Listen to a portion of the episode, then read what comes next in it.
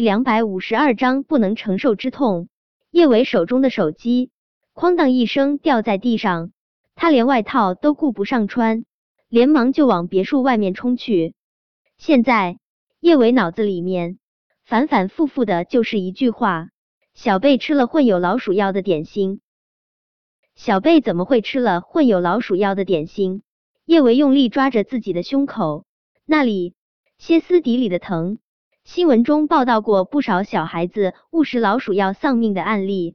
叶小贝的身体本来就不是多好，他真怕他的宝贝儿也会像新闻中的那些小孩子一般，再也睁不开眼睛。不，小贝不会有事，小贝一定不会有事。叶维不停的在心中安慰自己，他的宝贝儿福大命大，不会那么轻易就离开他的。小宝和小贝都是他的命。老天让他们相依为命了那么多年，他不会那么残忍的夺走他的小贝。陆廷琛见叶维惨白着一张脸冲了出去，他也意识到了事态的严重性。他捡起叶维的手机，拿了车钥匙，就快步追了上去。陆廷琛带着叶维赶到市医院的时候，叶小贝还在急救室。叶小宝那张酷似陆廷琛的小脸上寒寂一片，眸中隐隐的。还有泪光。不管叶小宝多少年老成，他毕竟只是一个四岁多的孩子，他还没有真正经历过生离死别。一想到他有可能再也见不到他的妹妹叶小贝，他的心脏就疼得如同被插了一把刀子。叶小贝贪嘴，喜欢吃各种甜食。下午，露西别墅的佣人做了点心端给他们。小贝吃了后没多久，就口吐白沫。倒在地上不省人事。叶小宝因为不爱吃甜食，并没有碰那一盘点心。他真的很后悔，要是他先去尝一口那盘点心就好了。若是他被毒到了，小贝就会发现异样，不会去动那盘被下了药的点心。现在在急救室中被洗胃的人，也就会是他，不是叶小贝了。叶小宝经常上网，他从网上查过。洗胃有多难受？他那么可爱的妹妹，他们捧在掌心疼着的妹妹，怎么能受那种苦？而且点心里面被下的药真的很重。叶小贝倒在地上昏死过去后，手里剩下的半块点心掉在了地上。露西给叶小贝买的一只小狗儿跑了过来，吃下了那块点心。那小狗儿吃完那块点心，就没有了气息，彻底死翘翘。是有人刻意想要置他和小贝于死地啊！叶小宝的拳头紧紧攥起，他一定要找出想要害他和小贝的人，让那人付出应有的代价。露西看到叶维和陆廷琛，眼泪掉得更凶了一些。他还没有把这件事告诉韩景，因为他不知道该怎么面对自己的儿子。露西看了陆廷琛一眼，随即对着叶维说道：“小维。”对不起，对不起，都是我不好，我没有照顾好小贝。现在叶小贝在急救室中生死未卜，叶维真的很难受，很难受。但他也不是不通情理的人，他知道这次是有人刻意害梁小芝，不关露西的事，他也不想露西那么自责。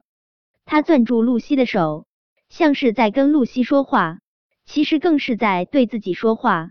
露姐姐。小贝不会有事，我的小贝一定不会有事。说到最后，叶维的声音控制不住打颤，他还想说些什么安慰露西一下，可现在他连自己都安慰不了，他真不知道该怎么安慰露西了。叶维告诉自己，他现在必须冷静，只有他足够冷静，才能更好的应对接下来所有的突发状况。可是，不管他怎么努力让自己冷静，他的全身还是会不受控制的站立。一只强劲有力的大手紧紧的攥住了他的手，他的身体抖得才没有那么厉害了一些。陆廷琛心疼的看着叶维，叶维，不要担心，小贝不会有事。叶维知道陆廷琛这是在安慰他，但可能因为他的声音太笃定。带着令人安心的力量，他的心不由自主的冷静了几分。叶小宝跟个小大人似的抓住叶维的另一只手，妈咪，你放心，小贝一定会好起来。叶维含着泪不停点头，对，他的小贝一定会好起来。从叶小宝的口中，叶维得知了这件事的大概。叶小贝吃下的那盘点心，是露西别墅一个叫做秋爽的女佣送过去的。叶小贝住院后，露西让人把秋爽抓起来，但是秋爽早就已经悄悄离开了别墅。秋爽这么着急的离开，更加落实了是他下药的事情。